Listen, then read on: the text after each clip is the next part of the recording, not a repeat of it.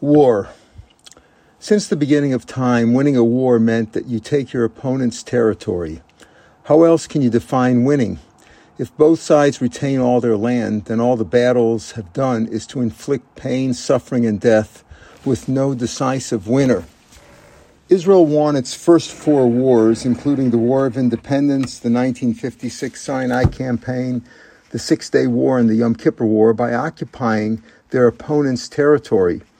Even though Israel later returned some of what it won in return for peace and other considerations, they still won those wars by seizing Arab land.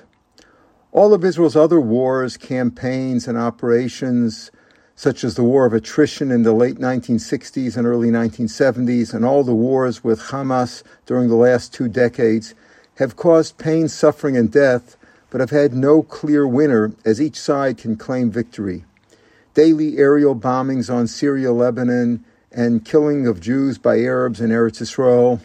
Isn't the word terror a bit overused by now? Doesn't it imply that only a minority of the Arabs are against us? These inflict hardship and pain, but cannot be considered winning anything. Perhaps they delay wars and mow the lawn every so often, but there is no clear winner.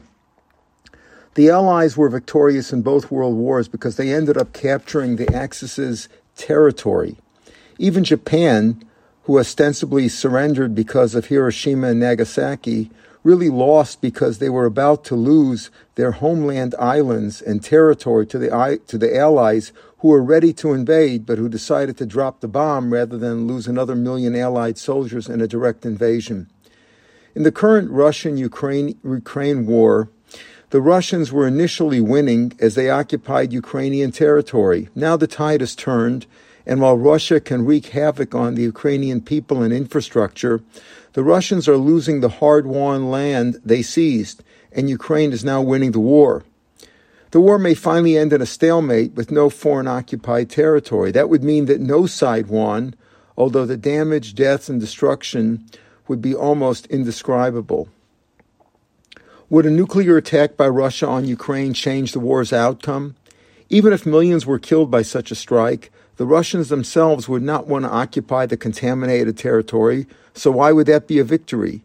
The Ukrainians, whatever their history, are defending their own home and land and are unlikely to give in to Russian to the Russian aggressors no matter the amount of suffering they bear. Russia probably realizes this by now and understands that a nuclear attack will not change the course of the war other than to sway the entire family of nations to back Ukraine and ostracize Russia. Perhaps there is a lesson here for us in Israel as well. The imams and mullahs have derided us as a one bomb country, meaning that they think they can destroy us with one bomb. But then what? Not only would they kill millions of Arabs and countless mosques with that bomb, but they would never be able to enter the Holy Land again and will surely bring about their own total destruction. Are they so insane and suicidal? I think not. With God's help, we will live as all major powers do, with the deterrence that our own overwhelming and destructive power will prevent such a catastrophe. As we pray for salvation this Hoshana Rabbah, may the good Lord always protect us from all evil and may He soon bring about our total and lasting redemption. A guten Kvitzel to all. Shabbat Shalom, Pitka Tova, Chag Sameach.